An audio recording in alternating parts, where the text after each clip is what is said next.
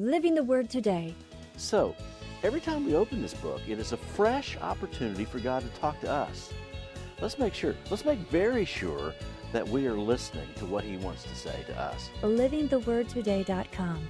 Look, the message of the Bible does indeed prepare us for eternity, but it also prepares us for the day we are currently living. Welcome to Living the Word Today. We invite you to spend the next few minutes studying God's Word with your Bible teacher, Jesse Wagoner. Pastor Wagoner's desire for you is not only to understand God's truth, but to help you live it today. More resources can be found on our website, livingthewordtoday.com. Now it is time to open your heart and your Bible for your time in the Word. Focus on those things. You know, we spend a lot of, we invest a lot of energy and a lot of money in our, our physical health as well we should. You know, if you're sick, you go to the doctor. If you're in an emergency, you call for help. Uh, we do those things to try to stay physically fit, our nutrition, and all that sort of thing. We do some do a lot of things to ensure our mental health, that we're that we're healthy mentally and emotionally, and that's that's all all good stuff. But we also need to invest primarily in our spiritual health because it will affect those others as well. So I just want to pick out a few subjects, and I picked out a few subjects that it's just going to help us live a spiritually healthy life. Last time we talked about being in the Word of God and that is a must. That's not an option. That's not something that just is sort of an add on to the Christian life. It is absolutely crucial, vital. It's, it's, not, it's not negotiable. we got to be in the Word of God. And thank you for giving your time this morning to meet with me, and we can have a little discussion around the Word of God today. I want to direct your attention to 1 Timothy chapter 6. And there's a phrase that appears twice in this text that I want you to enjoy this morning. And I just want to read it, and there's not going to be a whole lot on the screen this morning. I have a few verses put up there, but uh, I just want you to get in this mood, in this mode, okay? We're sitting around the table. You got your Bible open, I've got my Bible open, and we're just going to have a conversation about some really good stuff that if we focus on it, that if we give ourselves to it, it's going to help us to refocus and reset and help us to live a really spiritually healthy life. In verse 12 of chapter 6, 1 Timothy, by the way, Timothy is Paul's protege. He is, he's been a mentor to Timothy. Timothy is younger than him. And when you come to 1 Timothy, and particularly into 2 Timothy, you realize that it is very near the end of Paul's life. So he's really in the process of handing off to the generation spiritually in ministry that will follow him. And he's given these, it's sort of like this last set of instructions, this last set of, here's what you need to do, here's what you need to watch out for. And in the midst of that, if you go to verse 12, I know we're jumping in the middle, but I just want to pick out one phrase. He says, Fight the good fight of faith, lay hold on eternal life, to which you were also called and have confessed the good confession in the presence of many witnesses. Now go down to verse 19. He's, now, this is what he's to be teaching others storing up for themselves a good foundation for the time to come, that they may lay hold on eternal life. Did you see the phrase that repeats in 12 and 19? It's this phrase that he tells us, and I'll go back to verse 12, where he simply says this that you should lay hold on eternal life. That's what I want to share with you this morning. Lay hold on eternal life. Uh, that's uh, just a short burst of words, five words. I think we can remember it. And uh, if we uh, plug into the Word of God, it's going to help us understand it. Now, if you look at those five words, lay hold of eternal life. The one word that jumps out to me that makes this different than anything else in any other mode of conversation is simply the word eternal. There's not much that you and I mix it up with on this world that is eternal. And I just want to take a few moments and just focus on the, this concept of eternality, okay? And there's a very interesting verse that's found in the Ecclesiastes. You don't need to turn there unless you just want to. You're, you're, you're free. I'm not going to dictate to you. But if you want to, I'm going to put it on the screen. Ecclesiastes 3.11. And this is Solomon in all of his wisdom writing. He says this, speaking of God, He has made everything beautiful in His time, in its time. And this next phrase, also He has put eternity in their hearts, except that no one can find out the work that God does from beginning to end. So there's part of this that's a mystery. That's what the last phrase is. You can't quite figure this out. You can't quite get it all figured out, but you need to know that it is true. And he says this when he created mankind, he set, he basically mortared in into the structure of our being something of eternality. Do you understand that every human being that has ever been conceived, whether that be us or children that we have fathered or been the mother to, that that person conceived, thusly conceived, will exist for all eternity. That person will not cease to exist. Now, I understand there is a destination involved, and whether that person spends it in eternal death or eternal life depends on what they do with Jesus Christ. That's why we make a big deal out of coming to know Jesus Christ, because this is important, this is critical. Much longer than life. So, when we who were made in the image of God, part of that image is we are going to exist forever somewhere. And if you're going to a destination that you're going to spend a long time at eternity, you better be prepared for it. And that's why we are doing what we're doing. But also, embedded in us is this desire, this somehow awareness, this some sort of longing, yearning, wonder about eternality. There has been no culture that has ever been found anywhere in history, anywhere on the planet, that does not have some spiritual component to it. Now, people who have uh, embraced atheism will say there is no God, there's no supernatural, there's none of that. This is everything is physical. But that's not how their culture started out. That's not how they started out. Every time I've ever met somebody who tells me they're an atheist, I always say, Well, how did you become an atheist? And they'll tell you a story. They are not that way naturally, if can I say it that way? so you go to some, and it may be some primitive culture somewhere, and it may be all mixed up, and it might be all demonic, it might be all just really just terrible, but there's some yearning that that religion, that spirituality, that concept, that philosophy is trying to fill. Because we have a longing. God has set eternity in their hearts. And by the way, when you think about witnessing and sharing Christ to a generation of people who seemingly have embraced everything but the truth, this is what you need to understand. Somewhere in that person is a yearning for eternity. And it's a yearning that can only be satisfied in the Lord Jesus Christ who gives us eternal life. So this is part of us. This is part of what we want. Now, we also understand that we live in a world where we, we understand that we feel like there's a time limit on us because our physical bodies are not going to live in this status forever. So we kind of, sometimes we're living frantically trying to get everything done. Uh, do you have a bucket list? Some of you maybe would say, well, maybe, maybe not, or maybe an informed one. A bucket list, if you're not familiar, it's all the things you want to get done before you kick the bucket. Okay, that's your bucket list. And uh, let me just assure you this eternality that God has given us, not only because of our, our makeup, but because of the eternal life that He gives us through Jesus Christ. If you don't get everything done on your bucket list, you have plenty of time coming down the road, okay? So just relax, just relax. If you don't get it all done in this lifetime, you have eternity without all the limitations that we have in this world.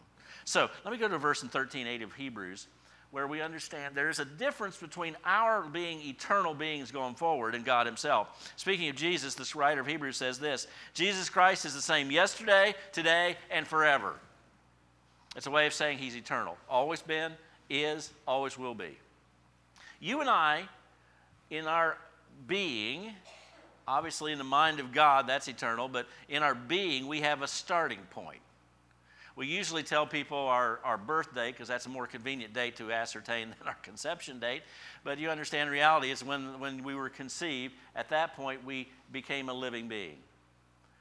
We will be eternal going forward, wherever that destination may be.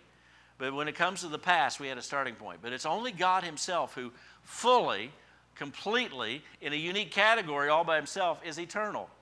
He always has existed. He always will exist. He exists now, and He's eternal. I can't fathom that, and neither can you, so don't spend a lot of time trying, except to say, God, you are greater. You're higher. You are the eternal God. Now, where does this eternal life come from? He says to Timothy, lay hold on eternal life. Get a grip on this. Get this firmly. But we need to define this before we get into how we practice that getting a hold of eternal life. 1 John 5, 11 and 12. 1 John 5, 11, 12. John the Apostle writing this letter, he says, And this is the testimony that God has given us eternal life. He said, The reason I'm writing all this about in this book is to show you that we have eternal life, that you've received eternal life. And then he defines it. And this life, and this life is in his Son, period. It's in his Son. You want to know where eternal life comes from? It comes from one source, one source alone, one person, one person alone, and that is Jesus Christ. There is no other way. And that sounds awful narrow, Pastor. That's because it is. Jesus said, Narrow is the way that leads to eternal life, and there's going to be few who find it. Broad is the way that leads to destruction. The great news is it may be narrow, but the path is still open, and it's open to you. And if you're believing and trusting in anything other than God's Son, you're on the wide, broad path, and you need to, you need to take a detour to the narrow path and embrace faith in, faith in Christ. Verse 12 says this And he who has the Son has life. He who does not have the Son of God does not have life. That's about as simple as you could say it. We are sinners separated by God because of our sin. We're all moral failures, okay? We all get an F on our moral report card. We understand that before a God who's righteous and holy and never has any moral, has never had, never will have any moral flaws. Because of that sin, we're separated from a righteous God. That sin had to be paid for. It was paid for the only way sin can be paid for, and that's through the shedding of blood. Jesus shed his blood on the cross. He died on the cross to make a, a vicarious or a substitutionary payment for our sins. How does that become effective for us? Through trusting in Jesus by believing in him. And if you're here this morning and you have trusted in him, I have good news for you. He has given you, because of what these verses say, what you see in front of you, you have eternal life. All that awaits for you is now let's get a grip on that. Let's lay hold on. Let's, let's, let's use it in the today. Let's use it in our lives. Let's use it in our struggles. Let's use it right now. But if you've never trusted Him as Savior, I'm not meaning to scare you unduly, but I am trying to tell you the importance of knowing Jesus. And simply, you need to come to Him and stake the destiny of your eternal soul, is going to spend eternity somewhere, fully and exclusively on Jesus and what He's done for you. If we could help you take that conversation from the point where I just ended it and help you understand that, we'd love to have a conversation with you. I'm going to stay at the front this morning after the service, sometimes in the back, but I'm going to be here in front. If you want to talk to me, I'd love to start that conversation with you. Other pastors around. You have Christian friends that maybe you came with this morning. They could have that conversation with you as well, as well. Don't put that off. Come to Him. So, also you see here, where it says in verse 11, that's still on the screen, God has given us eternal life. Just remember this is a gift. This is a gift that comes to us through His grace. You believe He gives eternal life. Now, let's go back to 1 Timothy 6. That's just a little preliminary for you, okay? What's eternal life all about, why we're eternal, the necessity of it. So he's talking to Timothy, who is a believer in Jesus Christ, who's embraced faith in him. He's also one who's telling others about their, that they need to have faith in Christ and instructing other believers. And he uses this phrase lay hold on eternal life. We talked about eternal life, we understand what life is, but I want to focus on that phrase lay hold on. In the Greek language, the word to grab something is lambano. This word contains that word, but it also puts a prefix on, on the front of it so the word that's translated here is epilambano. It's like grab, but really grab. Get a good, firm grip on. Don't let go. Let this be your grasp. Cling to it. Don't let go of it. Tenaciously hold on to it. Securely grasp it. An intense grip, okay? That's what he's saying.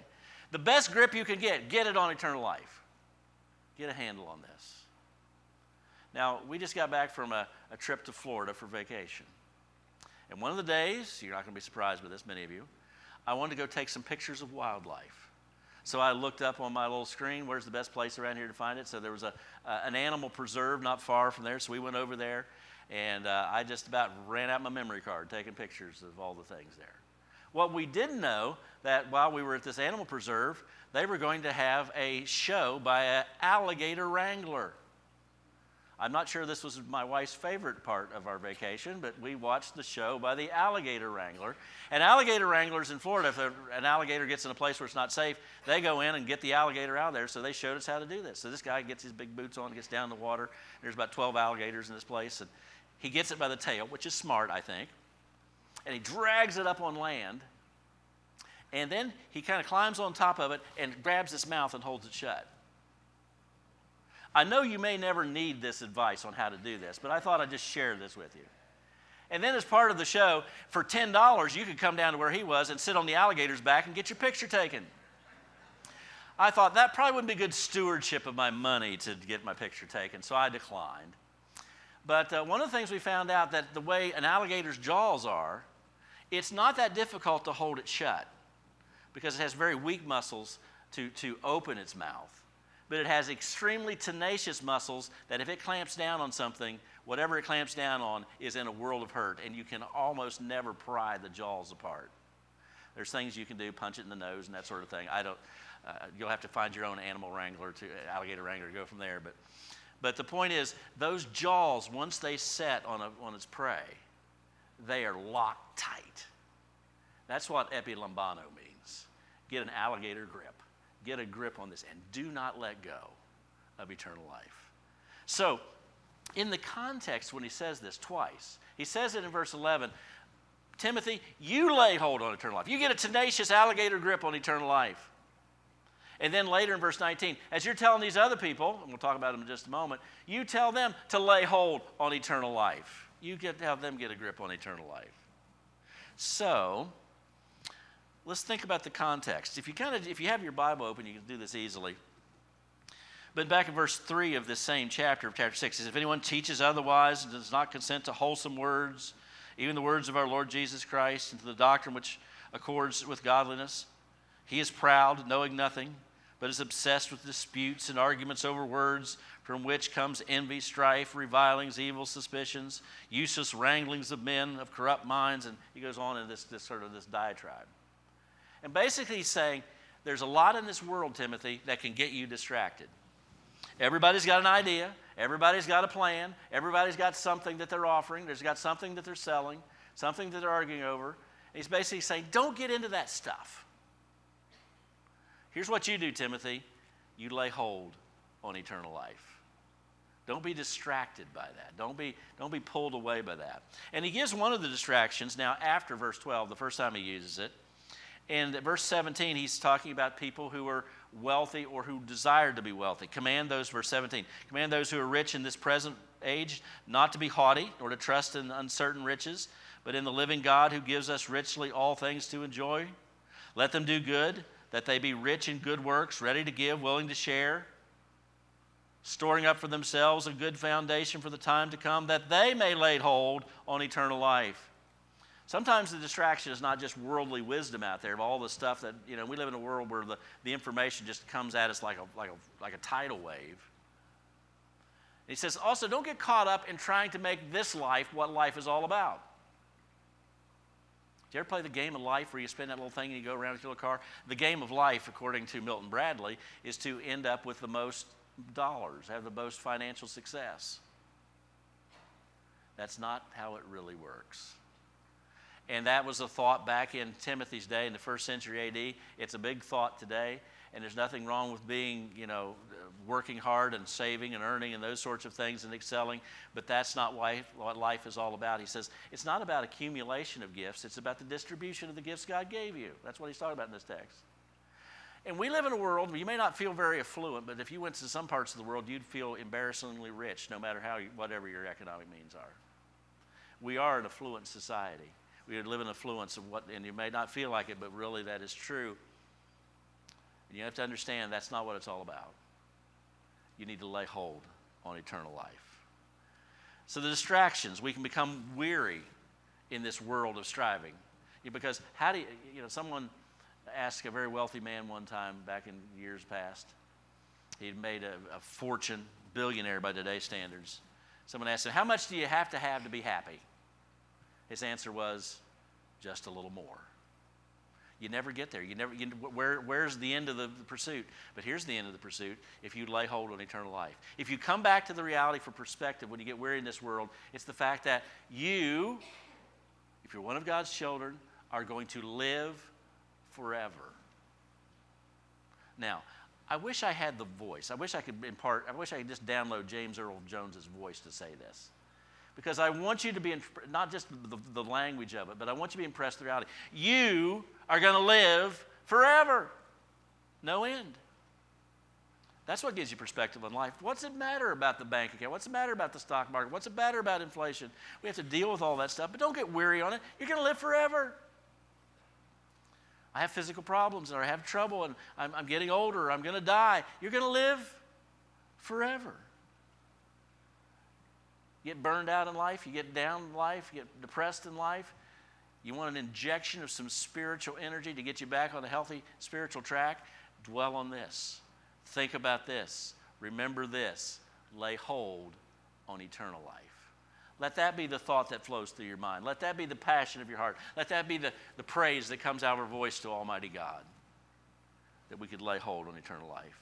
When we're confused about what life is all about, if we think it's more about accumulation and distribution, then we need to come back to this reality. Eternity is what matters. That's why he talks about storing up, verse 19, storing up for themselves a good foundation for the time to come. You can invest in eternity, not just in time. So, how do we do this? How do we come to this point where we lay hold on eternal life? Two places. I'm going to give you two words. It's going to be as simple as I know how to make it. Number one, the word, really surprised, aren't you? really shocked by that. This word reminds you again and again and again that you, right here, first chapter 6, 1 Timothy, twice, I just read it to you. Lay hold on eternal life. You're going to live forever. Let the forever mentality, the, the forever filter of our thinking, come from our constant involvement in the Word of God. That Jesus Christ is the same yesterday, today, and forever. That He did set eternity in our hearts. That He's given us the gift of eternal life. If you're a person that's a student of this book, you're going to bump into eternity a lot. And you're going to be reminded that life is not about a few years and then they bury you. Life is about a few years and then you go to heaven to be with God in the presence of the angels and to sing praises to Him for eternity and to do whatever it is He wants us to do. And you're not going to be bored, you're not going to run out of stuff to do, okay? The glorious future. So, through the Word. But secondly, I want to just maybe emphasize this just a little more. The word is wonder live with a sense of wonder about yourself and about reality. In the last few days, I've been in the presence of uh, some folks that had a, a, a, new baby, fairly young baby. We saw them for the first time. And the wonder of just seeing this little child and their just their energy and their smile and their just you know all the good stuff. You know, you just think that child is going to exist for eternity somewhere. This is not just flesh and bones and cute smile. This is an eternal being don't lose the wonder of it. I was recently with one of our members here at church that uh, is uh, very advanced age, very sickly at this point, and I don't know, but he could well be in the last few days of life. And we just, he could just barely communicate with me, just there for a brief moment of, of interaction. And what ran through my mind, I couldn't express to him, was simply this to my friend I'll see you on the other side. The wonder the wonder, the wonder of the reality that we go to live for eternity. Now, I think, what, what's, what's on your worry list right now? You got one? I hate to bring it up. I hate, I hate to like bring it up in your mind, like, because now you're going to worry about it, not listen anymore. But just, just kind of hold it at arm's length, okay? Just whatever you're worried about now, do you think you're going to be worried about it this time next year? Probably not. You're going to be, you're going to be thinking about it 10 years from now? Probably not even going to remember. I have a new set of worry, but I don't remember about this one. See, just adding a little time into the equation sounded like, that's not that big a deal. Well, how about we infuse eternity into that equation? Do you think when we're sitting around the throne of God with, with 10,000 times 10,000s and thousands and thousands of angels on this glass sea, as it's called in Revelation, singing, Worthy is the Lamb who was slain? You think you'll be worried about whatever you're worried about now? I think not. So the wonder of eternity in all of our things brings us back to some sensibility, some praise, some resilience, some encouragement, some energy. The Word, you'll get eternity there. If you live with a, in a life of wonder, you'll get eternity there. And the reality is, eternity, this life, getting an alligator grip on eternal life, no one can take it away from you. It's eternal. Therefore, it's eternal. And if it's eternal, it doesn't end. If it's eternal, it doesn't evaporate. If eternal, it doesn't expire. There's a fable told, actually goes back to the time of Paul before. In, in Greek and Greco Roman mythology, just a myth, okay, fable, understand. But a mother had a son, and she wanted him to grow up to be a, big, a great warrior. And uh, the fable goes that she took him to the river Styx, which in their mythology was the, this river separated the land of the living from the land of the dead. It was sort of the entrance to Hades. and she dipped him in the river Styx. And because he was dipped in the river Styx, he was invincible. Except she had to hold on to his ankle to get him in there, and he was completely covered except for his ankle. And he was a great, great warrior. He's mentioned in the Iliad by Homer and all that. But uh, the, the fable goes that he was shot with an arrow in the ankle, that one place where he was not invincible, and he died. That's the reason that this man who was known as Achilles, that's the reason that part of your ankle is called the Achilles tendon because of that fable. And this one who was invincible except for one vulnerability, and it got him. If you lay hold of eternal life, the fable becomes fact, except that there is no weak spot, there is no Achilles heel. Your body could be destroyed. Someone could take your life away, but your soul is invincible. Your soul is eternal. Your soul is secure.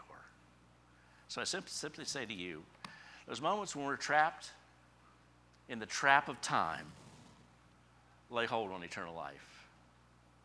If we're just locked into the clutches of the here and the now, and the here and the now isn't real pleasant, lay hold of eternal life. Don't be stung by the insults and the words of others or even our own soul. Lay hold of eternal life.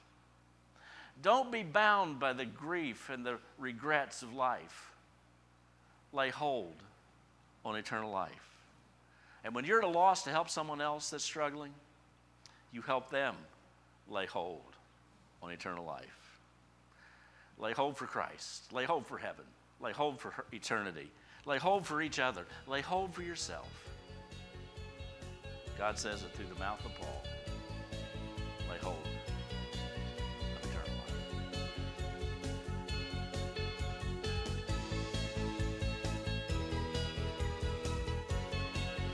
Thank you for joining us for Living the Word today. We appreciate your sharing in this study of the Scriptures. Also, be sure to subscribe on your favorite podcasting platform so you will not miss a single episode. And thanks too for your prayers and for letting others know of this ministry as we seek to be living the Word today. We would love to have your feedback and to hear from you, and the best way to contact us is through our website, livingthewordtoday.com. Until next time, may His blessing be yours.